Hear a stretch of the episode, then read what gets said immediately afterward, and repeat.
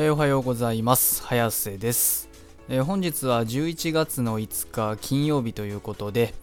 今の時間はだいたい11時、まあお昼前のね、11時ということで、こちらのね、ツイッタートレンドを見ていきたいんですけど、えー、まあ早速 あれですね、えトレンド1位、一律支給ということで、まあもうこれは皆さん見てる人も多分多いと思うんですけど、すでに。えー、まあ、政府がね、まあ、与党が18歳以下にね10万円支給をしたいということを発表したということででまあこちらなんか他にも検討していることがあってなんかマイナンバーカードを持ってる人を対象にマイナポイントっていうんかななんかそれを3万円分付与することもなんか検討したいみたいなのを言ってたりとかでまあ、ただこれに関してはね、結構いろいろとね、まあ、あの、議論というか、あの、物議を醸してて、あの、まあ、物議醸してるっていうか、基本的には、あの、批判の方が多いのかな、今回これは。なぜね、あの、なんか、やっとなんか重い腰上げて一律、あの、じゃ一律じゃないわ、えっ、と、給付、あの、するって言ったと思ったら、なんや、18歳以下だけかよ、みたいなね。いや、生活に苦しんはみんなそれぞれ同じやろっていうのは、ね、あの言うてると思う言うてるっていうねそういったことをまあまあすごくねツイッターとか見てるとツイートしてる方がいたりとかまあこれねまあ僕は個人的にどうなんですかねこれまあ別にね支給しないよりはねいいとは思うんですよ確かにまあただねあのー、まあ、僕から見るとね、そのまあ、政府としては、まあ、給付するけど、まあ、出し渋ってるんかなってところがね、見えちゃいますよね。だって明らかにせ分かってるじゃないですか。18歳以下の、18歳以下にしか支給しないってさ、どう考えてもその、これがまだね、その、日本みたいに少子高齢化じゃなくて、高齢化社会じゃなくて、その子供がね、すごく多い社会とかだったらね、全然ね、なんかわかるんですけど、あ、納得って感じなんですけど、あの現状、日本でね、18歳以下にしか支給しないってね、数、割合で言うとね、国民のその数、人口の割合からするとすごく少ないんですよね。いや、だからね、まあこういうのを見るとやっぱりなんか、まあ、日本においては18歳以下にしか支給しないっていうのは、あー、出し渋ったなという見方をね、どうしてもね、しちゃいますよね、やっぱり。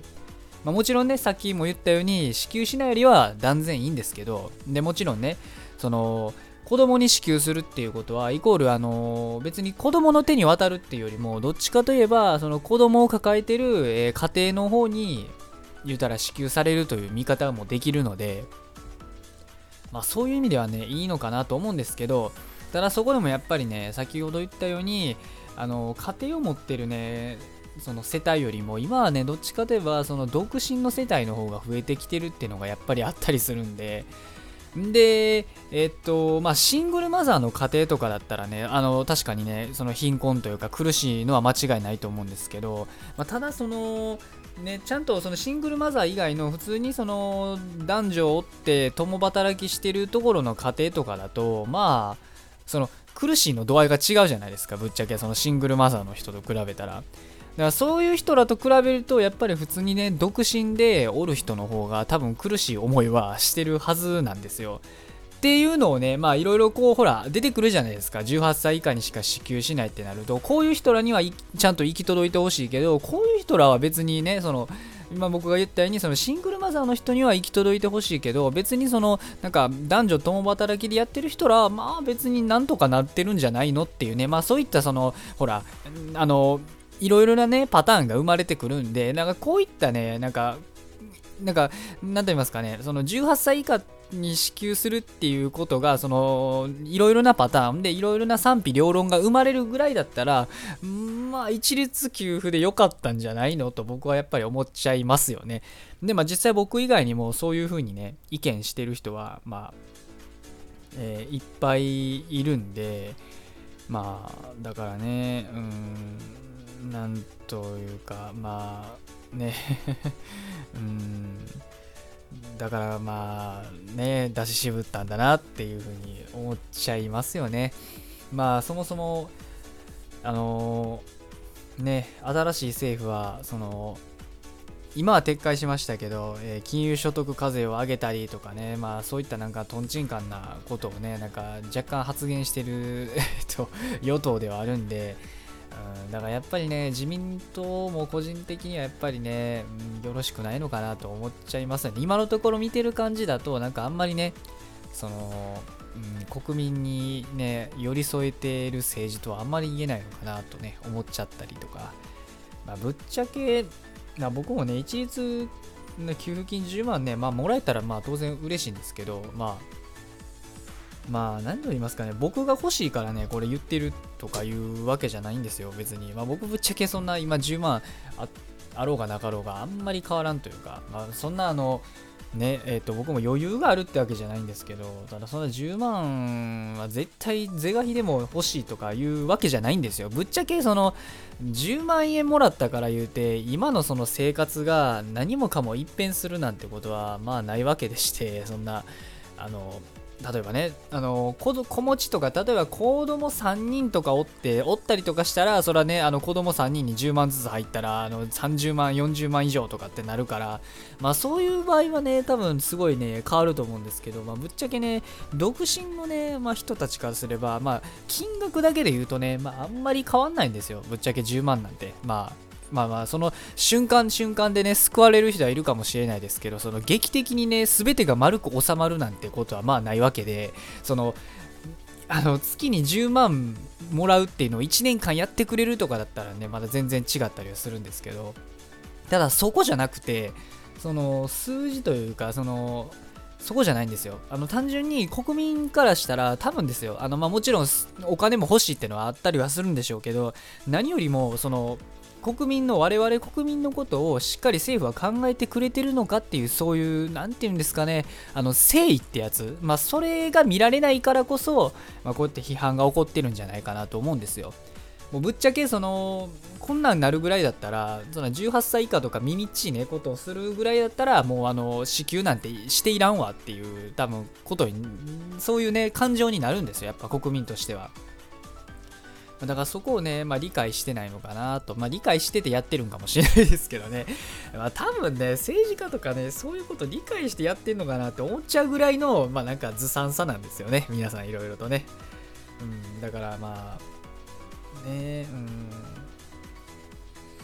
どうなんですかね。